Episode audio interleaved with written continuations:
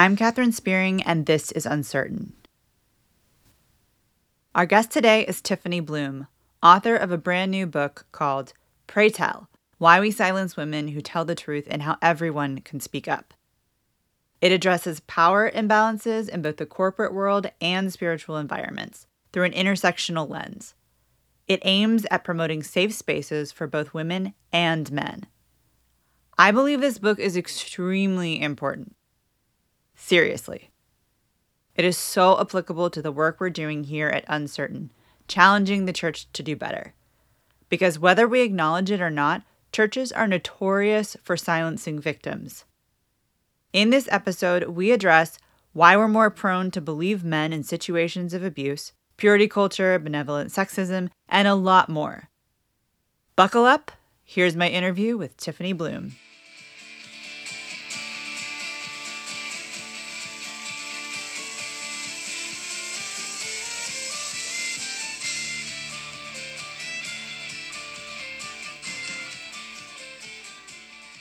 Hey, hey, hey. Girl, we Now have we're talking. so much we have to talk about. Cannot So wait. I I'm so can't wait. Let's get right into it. Uh, so what do you do? I'll admit that I I finished your book last night. Oh, hey. And I have not had time to like Oh, we can go and like look at your website or anything. And so tell me just like a little bit about you and what you do. I know you live in the Seattle area, so great starting point. yeah. yeah. tell me so more. I am I am a writer, an author, and a speaker and a podcaster. I have a podcast called Why Though with a friend and fellow author Ashley Abercrombie. And I've written uh, two, three books, two Bible studies, really at the intersection of faith, women, and justice. And as I've done that, I think it's really reminded me of how much work there is to be done in building equitable spaces for women, especially in this last one, as you just read every page. And I'm a mom. I have a 10 year old and a six year old. My oldest is adopted from Uganda. I'm an adult adoptee, and my youngest is straight out the chute. So we got a little United Nations thing going on here. And I'm a Pacific Northwest girl. I was adopted just shy of my second birthday from India. And so I'm very, very in love with the PNW. Yeah, that's a little bit of who I am and how I spend my time and my days. And so passionate about women. And I actually have a, a women's, I don't like to call women's ministry because there's just so much, that's a loaded word, right? We'll call it women's gathering. And it's called SIP. And we meet at before COVID, obviously, but we meet at a restaurant and we're fed beautiful food and wine paired by the chef. And it's a beautiful place to break bread and gather and read the scripture together. And it's started out with just 12 gals and now we serve about 600 women a year. Wow.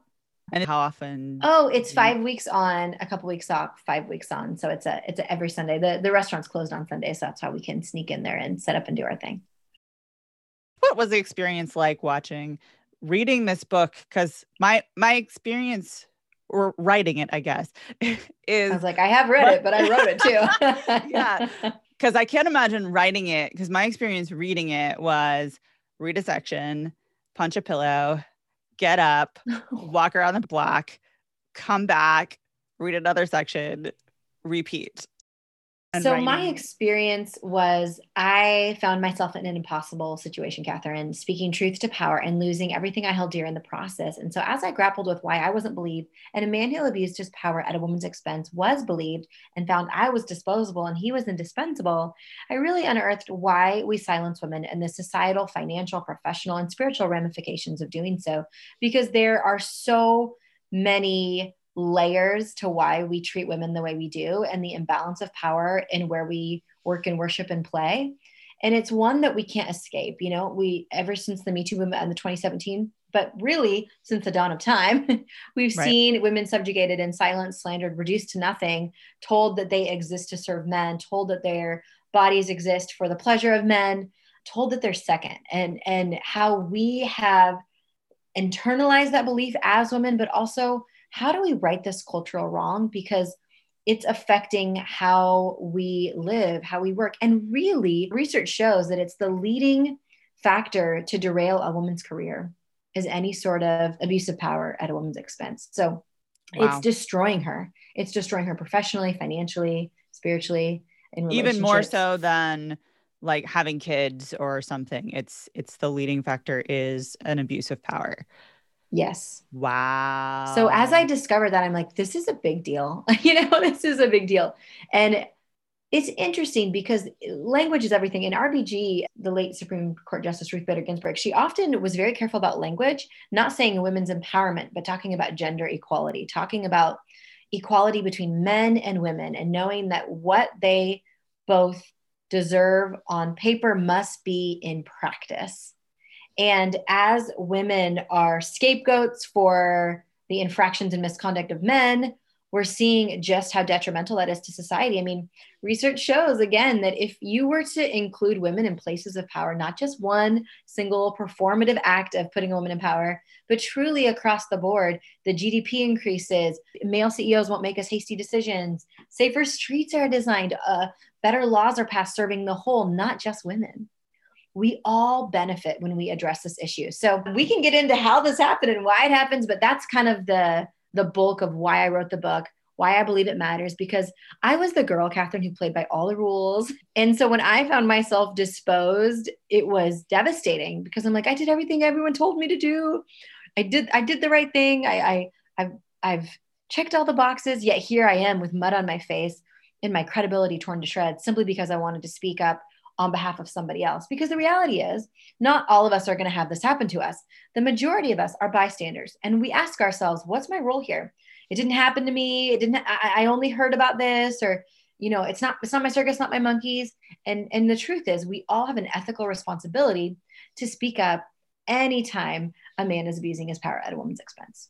And that was kind of like the, the tailhead of the book is like the only way really to stop this is for everyone to speak up, not Come just That's right. the victim. Like everyone needs to be doing it. Everyone needs to be an ally. Everyone needs to be speaking up. And yeah, I got I had to sit with again, I like I I finished it last night. So I have to I have to sit with that mm-hmm. a little bit because of that, the bystander syndrome of and and then I'm speaking like my work is with survivors of spiritual abuse and then addressing ways that the church needs to do better and needs to yeah. be challenged. And in a spiritual context, there are so many ways that we gaslight ourselves. And that's one of my questions for you is about some of those passages, scriptural passages that anyone of faith, even in whether they're in a spiritual context or not, are going to be thinking about about you know Matthew 18 and what does forgiveness mean and all mm-hmm. that kind of stuff. So I definitely want to get into that and talk about that. So you had mentioned in the book you talked about the negative bias towards female victims and you use an example of the way that Bill Clinton was treated versus the way that Monica Lewinsky was treated. And so I would love to just hear from you like where does this negative bi- bias come from and why do we do this? Yeah. So culturally, we have allowed men to hold the power. They have held the reins, they have groomed us as individuals and corporately to offer them sympathy. And so you think of someone like a Bill Clinton who very much abused his power. And even as a, as a young woman, Monica Lewinsky would have told you it was consensual, even though there was a clear imbalance of power. Leader of the free world and an intern. you know, that's not an equal footing for a relationship. It was not consensual. Was no. Not consensual. And it took her, she even said, it took me years to understand that he abused his power.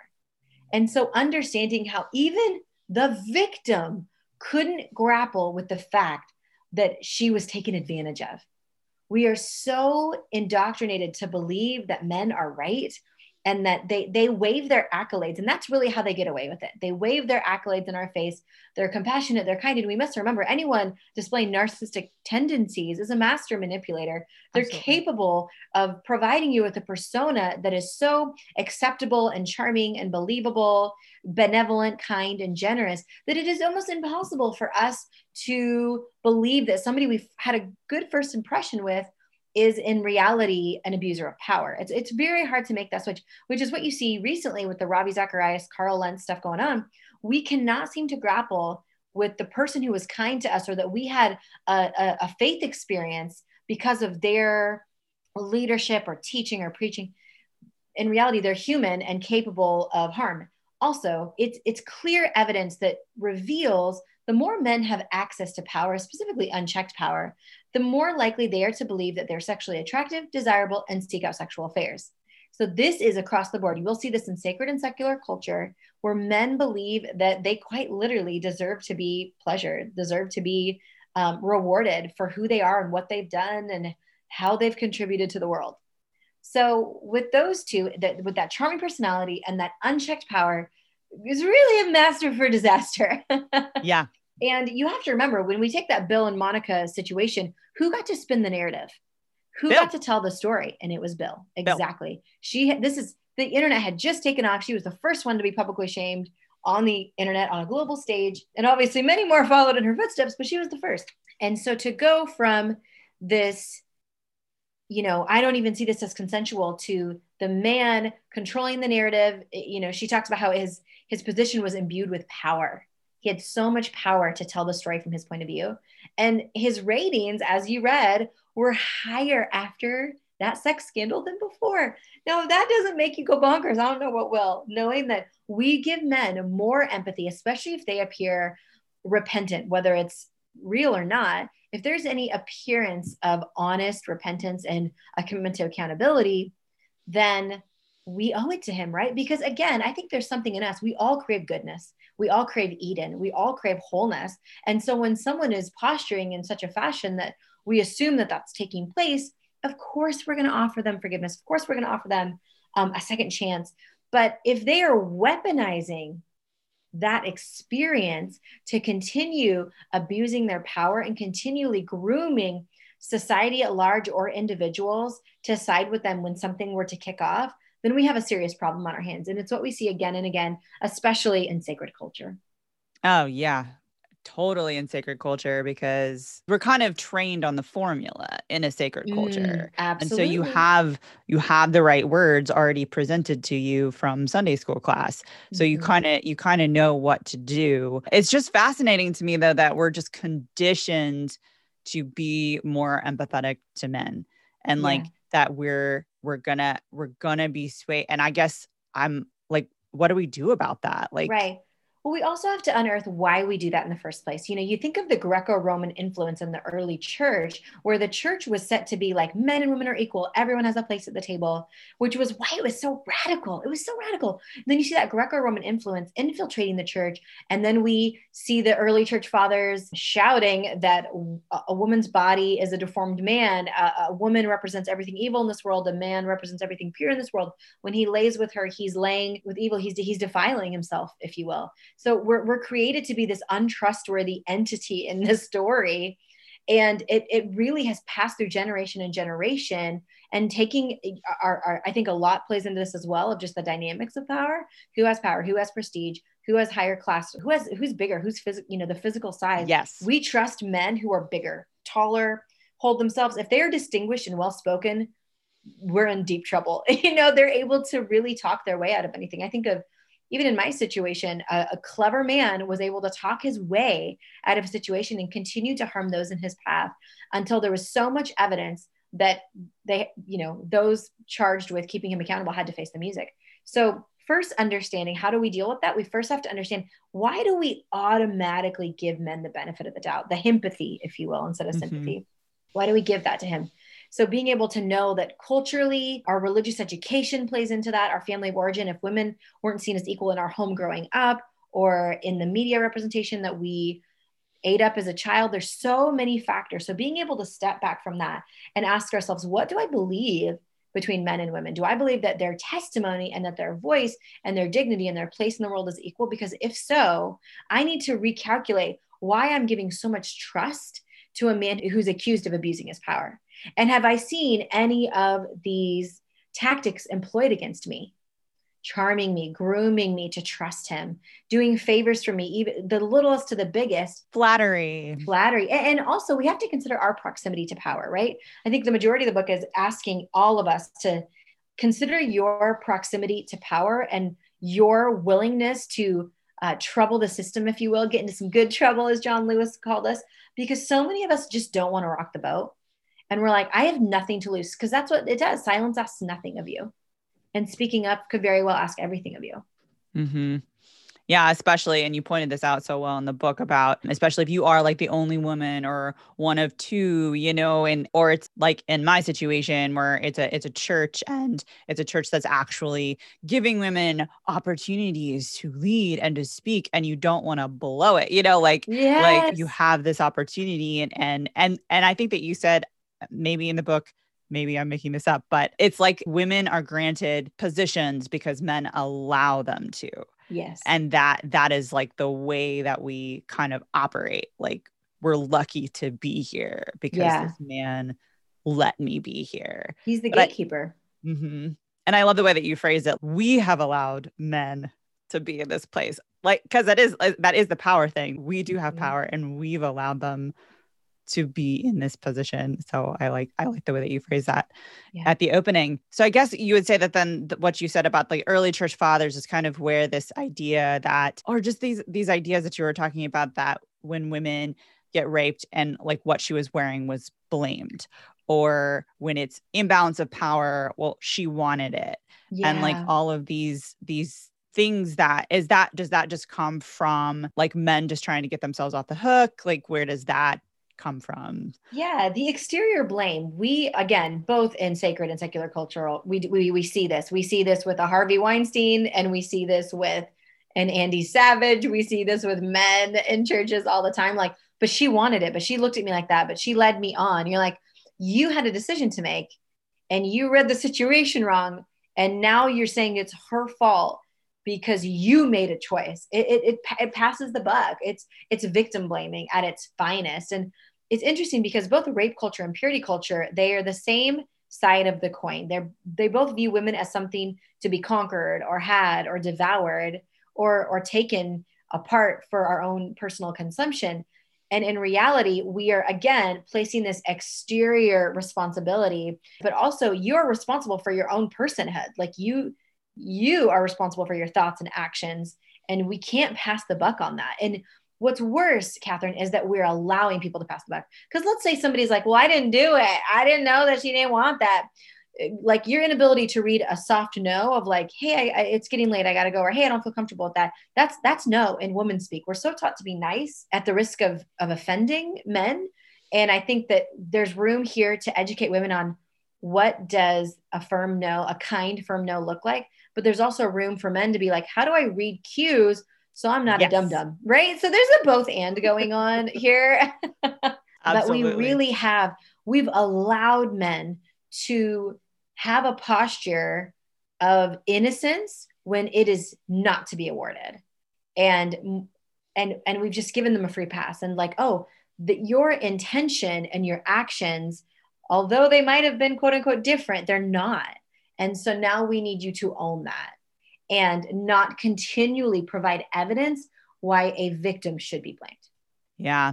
You brought up purity culture and you mentioned something in the book about these these little things that are done such as opening the door or picking up the tab and and and then purity culture falls into this category of like done in the name of protection oh, but then how that can actually be very damaging. And I would love for you to talk more about that. Yeah, benevolent sexism is what you're referring to here.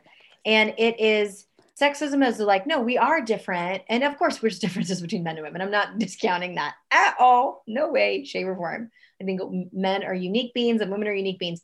But this benevolent sexism is says, oh no, we're different, and I'm going to employ some seniority and superiority over you for your benefit. So there's a there's this built-in reward system. I'm I'm paying for this or I'm doing this. And it's again, it's it can come from a kind heart, but benevolent sexism still says I'm the one in charge. I'm going to open the door and I'm going to again, don't hear me listeners that this is a bad thing, but kindness. Let's let's be chivalrous in the name of kindness, not this benevolent sexism that still places men above women because that can easily be a slippery slope. I think of in this generation, you know, in the swipe right generation of dating of men feel like I bought your dinner. I just met you off Tinder at 4 p.m. Here we are at 7 p.m. having dinner. You owe me sex now. And so you see how that can easily be a slippery slope in culture where it's like, oh no, I did this for you. I mm-hmm. have I have been kind to you. No, you owe me this. And it's even just that language of a, a man is owed something by a woman because he was benevolently sexist to her. Like this is no, you were kind and you offered to pay for dinner. So there's there there has to be an understanding of the difference there. And I I know that passage could easily be uh, misinterpreted in the book, but it still remains that this is how it starts.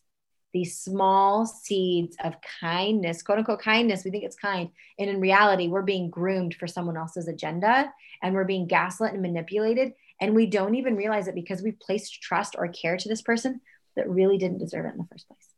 This may this may or may not go in the episode, but speak hey, to girl. the men, mm-hmm. speak to the men who were groomed by culture to do that.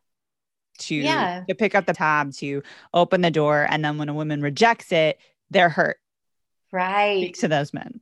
Okay. Pull up a chair, gentlemen. No, pull up a chair. No, truly, I, I just first want to say I'm a believer in a men's role in allyship in this because without men partnership partnering with women this can't happen this goodness culture that we're creating cannot take place without them in in my own life the majority of the mentors in my life have been men who have not taken advantage of their position or power over me and who've amplified and mentored and promoted me in ways that I'm so grateful for and they've shaped who I am today.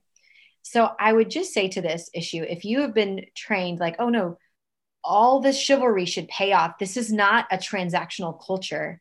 This is a transformational culture. And so living in a world of transactions where if I do X, Y, and Z, if I buy her dinner, if I take her out to a movie, if I get her flowers on her birthday, she owes me em- emotional support. She owes me relational support. She owes me physical touch. She owes me you know even even just physical demands of like oh no she needs to do the dishes or she needs to do this or she needs to go pick up this.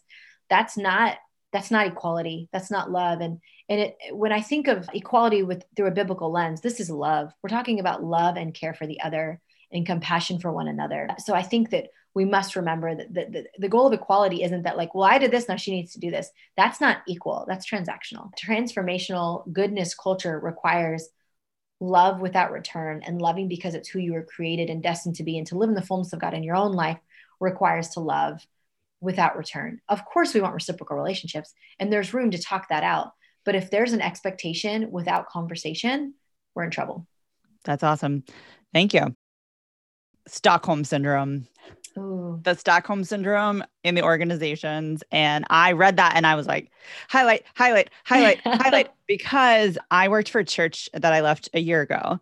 And it was a very toxic, very abusive bullying, narcissism. There was not just one mm. bully, there were mm. multiple. And it it had gone on for years before I got there. But then there were still staff and elders who had been there for years. And and I was always just like, if you saw this pattern happen over and over and over and over, why did you stay? And then you, and then I read that corporate Stockholm syndrome thing. And, and then, I mean, with the church, you, there's more to lose than just, just a job. You're losing your community. You're losing your place of worship. You're losing so your job. You're losing potentially your family. You, yeah. So there's so that is a huge factor. But then that that Stockholm syndrome, I would love mm-hmm. for you mm-hmm. to talk more about that. Absolutely. Corporate Stockholm Syndrome, which I just want to echo with you, Catherine. When I began to research that pattern of toxic abuse in the workplace, I had to stop myself in my tracks moment to realize and recognize the trauma that I had lived through. And in my head, in my heart, knowing something's not right here. And I was like, no, it's just me. Or, oh, no, this is just the way it happens here. Oh, this is just the way things work. This is life versus being like, no this is this is a mess. Like this is painful and hurtful.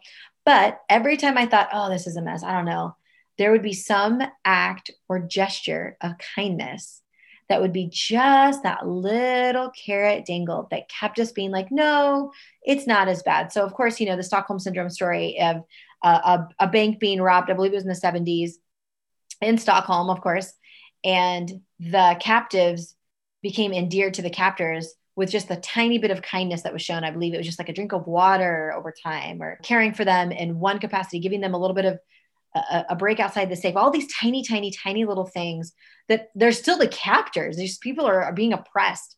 But those tiny acts of kindness were inflated to represent so much more.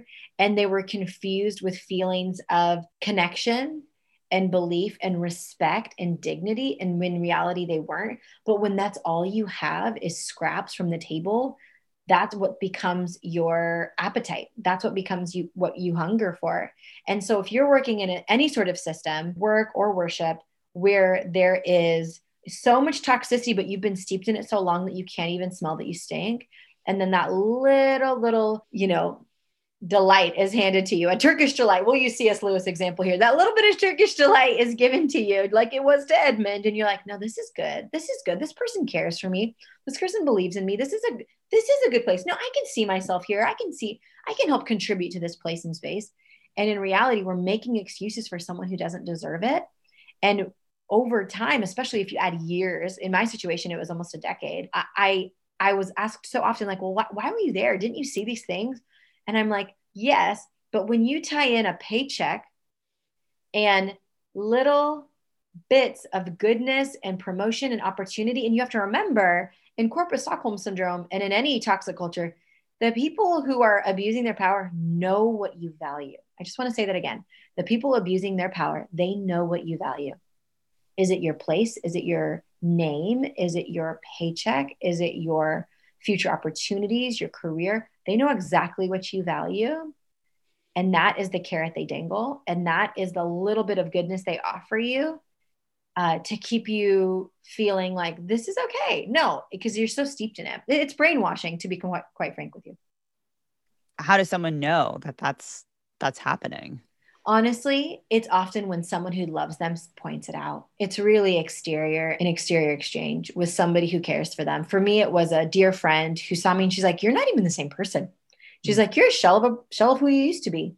You feel like everything can be toxic around you as long as you keep as, as long as you work your little place and space and your team and your angle, making sure that's healthy. But but if you look around you, this is still an unhealthy space and that's going to seep in. And so it was really somebody from the outside being like, hey, th- th- this is not okay. And I think that just speaks to the need for reciprocal relationships with people we trust, which is uh, what this book is about of the lack of trustworthy relationships and imbalance of power. How do we combat that? By having balanced, equitable, reciprocal, mutual relationships where we can speak truth and accountability to those around us and they can speak truth to us.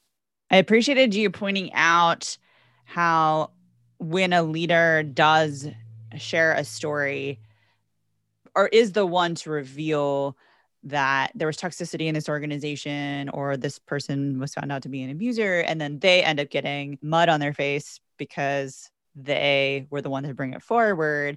And you said that was a small price to pay for what was stolen from the abused. And i just think about the the empathy that went towards the abusive pastor at the church that i went through that he was deposed for spiritual abuse, which is a miracle because it never happens. Yeah. And and the fact that there was enough enough witnesses, enough victims, enough people, enough evidence that he could be removed. But so many people felt so much sympathy for him right. and how like oh, he had to like give up his job that he loves. Oh, he had to move. Oh, his career, oh, right. His family lost their, you know, their friends because they had to move, yada, yada, yada. And I'm looking around being like 30, 40 other people wow. lost their jobs, had to move, had to leave the church, you know. And it was due to no fault of their own. At least he's like yes. reaping he the done consequences. Did it. He done did it. Yeah. yeah. And so I so appreciated that you you said that. But I, I want to add to that. You know, everyone wants the truth, but nobody wants to be the truth teller because you're putting yourself before the firing squad you are you you might be guaranteeing your demise and it is necessary to tell the truth and it we need to create cultures where that's an acceptable uh, practice but this empathy that we offer not the whistleblowers not the victims not their families but the accused is misplaced. But again that goes back to who gets to tell the story who gets to shape the narrative and and make room to invite that empathy. It's usually the abuser of power. And that's and i i am sad for their loss but at the same time like you said they have to take responsibility for their actions even if they're forced to do so. Whereas all the collateral damage all the people who've been hurt in the process they did not ask for this They Right. did not seek this out. They did not ask for their jobs to be lost or lives to be destroyed at the hands of a man abusing his power. And there, there, ha- we have to switch our Yeah. our compassionate mentality. action. Yeah, it really it's it's dangerous. It's damaging. It's why people are leaving the church. They're watching the church's witness just dim over time because of how we continually praise patriarchal men. What about situations where, because this definitely happened, and you addressed this too, about organizations who are trying to to say, oh, this so so and so they, you know, had you know a moral failing, and so therefore we're firing them or whatever, and then they don't give details, and in the name of like protecting the victim, supposedly, but who it ends up really protecting is the abuser or the offender. What what then should someone do in that situation in order to protect you know because it's not someone's empower's job to say this happened to mary and this is what he did to mary. So what are what are some guidelines for revealing the magnitude of what happened without telling someone else's story? Oh, what a great question. I, I have quite, I camp on this issue quite a bit because, again, just as we talked about, without details of the perpetrator's actions, not who the victim was, not where she lives, not anything about her, give as little detail as possible. We still have to tell the truth because if we don't, I can guarantee you that man will spin it in his favor. You see this time and time again where there are vague definitions and press releases, you will see a man get to control it and minimize it and twist it to fit his life and his future plans. If he's if this man's going to plant a church, if this man's going to go start a business, whatever the case may be, go get hired in another Fortune 500 company. It's it just it happens again and again and again. And I also want to uh, use the example of Ravi Zacharias recently for them to put out a public report that anyone can read. In fact, I believe his his daughter was one of the ones having to lead a lot of that investigation and, and help hire and bring transparency to that. I can't imagine how painful. So going back to how painful it is for those family members, those family members off, often are, are victims as well. They're victims of this person's narcissistic tendencies in their own family. And so in the case of Ravi, they, they've listed in detail all of the things he's done, but no woman is mentioned. No specific woman is no mentioned. name is mentioned they like What? mention no name is mentioned they they mention the deed but they don't mention the name and that is Right. how a way to do it and and one of the the reasons or excuses shall i say that faith communities offer up is that we do not want to you know sully the name of jesus or the gospel or the kingdom. And in reality they're dimming the witness because the church is going to stand our god's unshakable. And so for us to purge the the darkness is part of our job and our responsibility not to cover it up. It's not our Mhm. full time job to to twist and to narrative to make us look good. would you say in the case of a person in a in a power position such as the head pastor of a church or ravi zacharias like there's not a there's not a category for like sweeping that under the rug like that has to be public right because of the public persona of that person I- if it's a public figure, absolutely. And here's another reason why: when you are able to publicly say, "Hey, this is what happened," you just watch all the other victims come out from the shadows. There, there's power in in handling it well because other victims are watching how you're going to handle it, and they're watching how you're going to treat this man and line his pockets with cash and send him off to another place to do well and do good and lead some unsuspecting group to their own demise. So being able to transparently share this is what happened and and watch them honor victims is necessary and provide redress and recompense for their their abuse and as we ensure that victims are protected and invited to healing above protecting a predator and abuser of power then we're on the right track You mentioned inviting the victims to the table for that conversation. What would that look like? Yeah, great question. I think that if that victim wants to be part of a process of deciding terms and conditions of consequences, I think of the case of Chanel Miller, Brock Turner, who abused her from the whole Stanford situation that we read about years ago. Yes. In her book, she detailed how she was invited to the table and she was called by the defense and and asked like, "Hey, what are you thinking?" or and they didn't honor it, but she was invited and when they didn't hold the line, then the legal community really got behind her and said, this judge doesn't get to be on the bench if he's going to award such minimal consequences to a man who clearly took advantage of a situation and is trying to get out of it. So that's an example of how it should have gone and maybe didn't go well. And then there was even greater consequences for those who didn't handle it appropriately. But then I also look at the case that I mentioned toward the end of the book with the United Methodist Church and women lobbied and called for greater consequences for the man who abused his power and took advantage of the woman around him, including his ex wife, where it really needed to happen. And so I think women sometimes are like, wait, I just, I don't want my life to be destroyed, right? And there's a way to protect her identity and not destroy her life. And we have to recognize that we can do that. Because in reality, and history shows us that coming forward, a woman has a lot more to lose than a man. I mean, proven by our Bill Clinton conversation. So finding ways for her to speak to the retribution process while still protecting her identity can be done. It can be done. That's really helpful.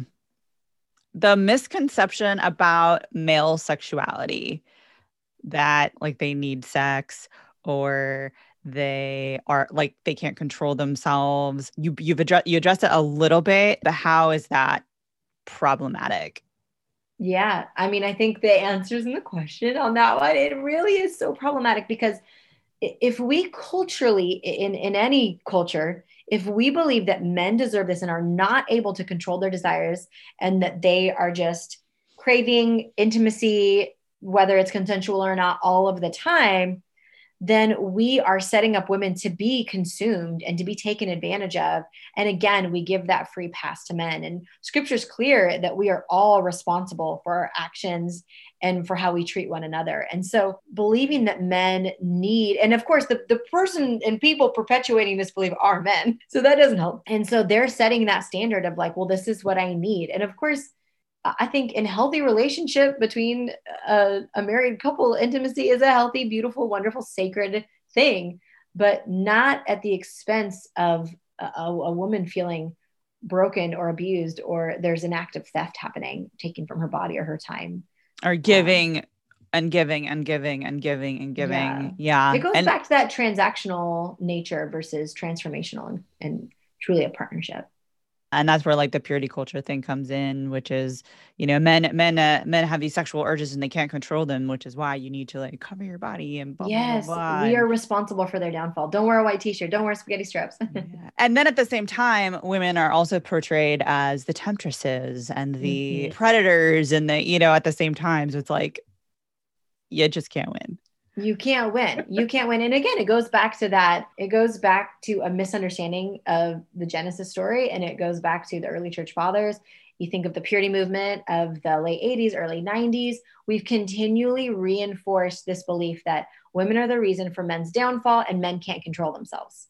So it's a both and, and they're both wrong. And unless we correct and we are inviting both our sons and daughters to have a healthy view of themselves, a healthy view of, of the opposite sex, then we can't begin to build partnership or connection. And then another thing, if women are the reason for men's downfall, you take the Billy Graham rule where men shouldn't be alone with women, men, you know, women shouldn't be alone with men. You can weaponize that and women lose out on places and, and positions of leadership because they have a, a, woman and they have again Absolutely and again and again. Have. And in reality, I'm like, you really can't control yourself because I'm in the room. Like, come on, man. Come mm-hmm. on. You can mm-hmm. go fight in a war and hold down a job, but you can't control yourself. Like, we gotta, we gotta. And if you can't, you should not be a pastor. Or come a, on now. If yeah, like if you if you really can't. you should not be should, doing this job. Should, yeah, maybe you should think of another career. this might not be for you. Exactly. So. I'm so glad that you brought up the reminded me of like one of my most important questions, which was you addressed Matthew 18, going to someone, the principal passage in scripture about mm-hmm. addressing grievances with someone in private, forgiveness and reconciliation, and how those things are misapplied and misappropriated in faith communities, but then I think for any Christian who's working in in the work world also feels that pressure of like having to handle it this right way. So break yes. down those. Yeah. Terms. Interestingly, before I'm gonna I'm gonna dive into that, but we have put such a high premium on whistleblowers or truth tellers, silence breakers, whatever we're going to call them, mishandling sensitive matters, they didn't handle it right. Therefore, that's a bigger issue than the misconduct that's taken place. And that is preposterous. Like, that's just ridiculous. That's bogus. So, Absolutely. Matthew 18 invites horizontal relationships between men, women in, in the faith to go to one another if there's been an issue and seek reconciliation. That is, again, horizontal relationships. That speaks nothing to vertical leadership where there is some hierarchy at play. Now, it gets blurry when this a faith leader is a friend, but it still invites us. If someone is a faith leader, we are to go with evidence and two or three witnesses and go to elders or who is ever charged with accountability. It'd be inappropriate to approach anyone superior who's who's the perpetuator of this abuse. This only gives that person an opportunity to gaslight, threaten, manipulate, slander, and it happens again and again. And people are smart. They're not going to walk into a lion's den unprepared, right? But what, what we're seeing is silence breakers, the victims are told, oh, you didn't handle this appropriately. You, you should have gone to this person, Matthew 18 style. And this was said to me with men I respected, charged with keeping someone in a superior leadership role accountable. And I was the one shamed for coming forward in a private private meeting. You know, it's just as it was ridiculous and the the shame of what i had done and, and how i had handled it became a bigger issue just as i previously mentioned and in reality we must have a better understanding of this passage to go with two or three witnesses and we've often tallied that to two or three victims we need to see that this person has destroyed other people before we'll even take this seriously. And we hold that man's accolades and words over multiple people, witnesses. We need to remember we need victims over these over witnesses account. You know, if if a young girl came forward about her youth pastor, her and her parents, that's three people, man. Her and her mom, that's two. Like going with that person who you've lent your strength to and a witness to your own misconduct and your own personal harm. They didn't have to be in the room. They've seen the traumatic experience that you've had, and you go and and the way we have decided no we need victims we need to know that he has hurt multiple people is a misunderstanding of this passage and Absolutely. we've continually given such a free pass to elders we've given a free pass to the enablers because they believe that they're holding scripture in a high regard and and I do and they do they do believe they're holding I'm not I'm not discounting that but but we must broaden our understanding and be aware of the power dynamic. I see that missed so often in church communities because yeah. suddenly, because when you're, you know, insubordinate or you're, you know, not doing your job, then then there's a power dynamic. But when it's a conflict situation, then you're oh, equals. suddenly equals, and there's no longer a power dynamic. But no, that power dynamic totally is still there, and especially in an abuse situation, you should yeah. not be required to Matthew 18 it and and and just a traumatic experience like if there's been some serious trauma as i said this is what derails a woman's career i am living proof of that i was a breadwinner Me too. my home yes Amen. katherine you get it and it it's my whole life was radically altered because of another man's abuse of power. And so we we must see the power dynamics of race and class and platform and opportunity and prestige and again physical size at play. And and then even worse by those charged with again because we know abuse doesn't happen in a vacuum of any kind institutional abuse spiritual abuse all of that. Even worse those charged with handling the matter and the misconduct will feed lines that assume an abuser of power can escape dissent or accusation or accountability you know passages that are taken out of context like don't touch the lord's anointed. Mm-hmm. uh, first samuel has this private conversation between david and abishai his armor bearer and abishai's like i can take king saul out right here. I can take him out with one one one stick to the chest. And saul is saying do not cause you know bodily harm to a, a sitting king do not cause physical bodily harm to the sitting king. Not uh, i can defy any order because i'm anointed. Right. And besides the queen of england in the new testament we don't see people who are anointed in that same fashion. We're all enabled and empowered as image bearers of jesus and image bearers of god. So this idea that we have given this free pass in, in reality David was critical of Saul's political positions, actions, military choices, and strategies. He was critical of the, he's publicly critical of those. And even David had his own reckoning when when Nathan the prophet approached him and said, This is what you've done, and everyone knows, the fact that it got to Nathan, think of how many people would have had to know. And that would have been public knowledge of what he had done. I mean, messengers went to collect Bathsheba, like it was known what he had done.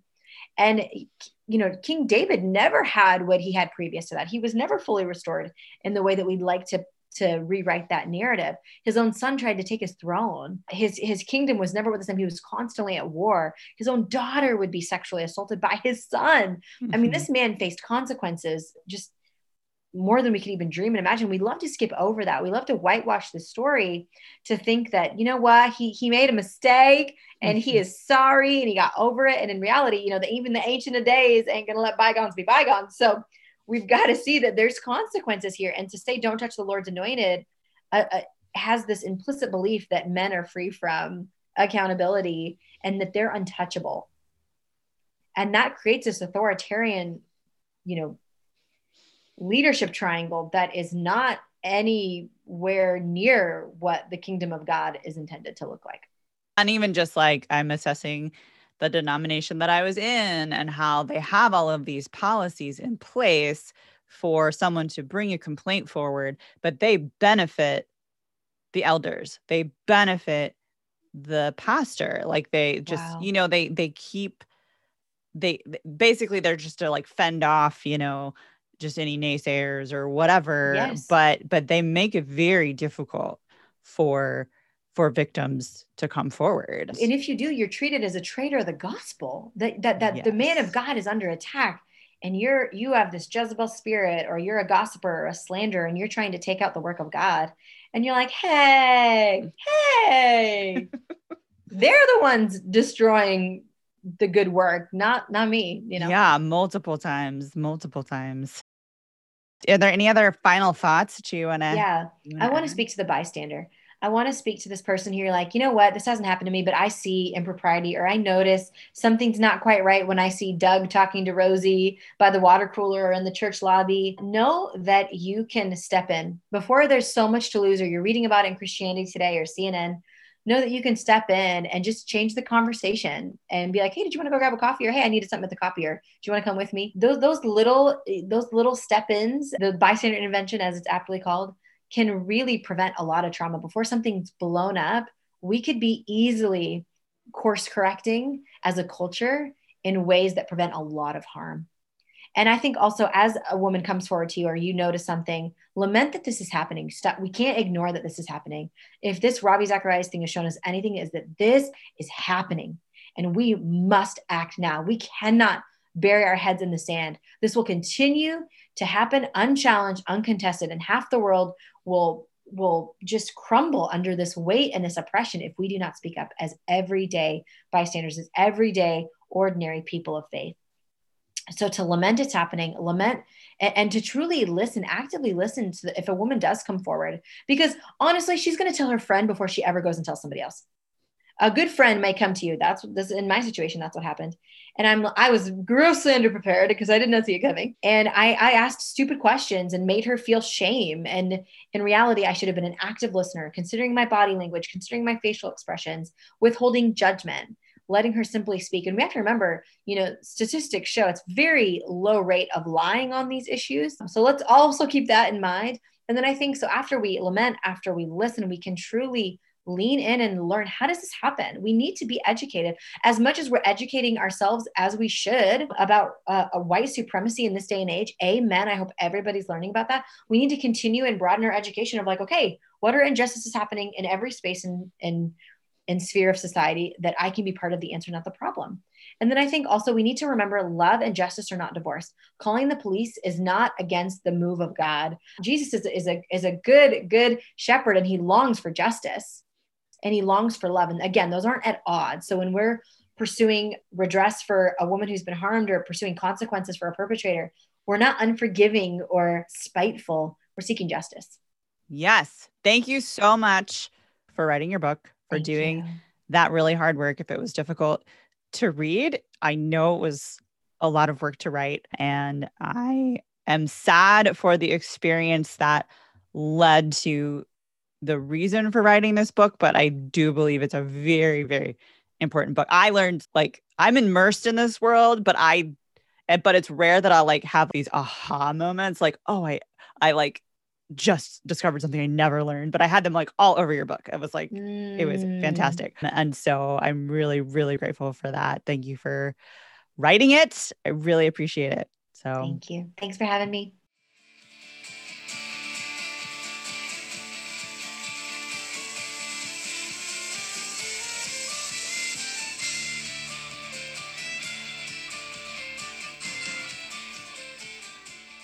Thanks so much for joining us today. Uncertain is the affiliate podcast of Tears of Eden, a community and resource for survivors of spiritual abuse. If you're enjoying this podcast, please consider making a donation by visiting tearsofeden.org/support. All donations are tax deductible. Intro music featured in this episode is from the band Green Ashes. Before you go, please take a moment to like, subscribe, or leave a review, and don't forget to share this podcast show with everyone you know.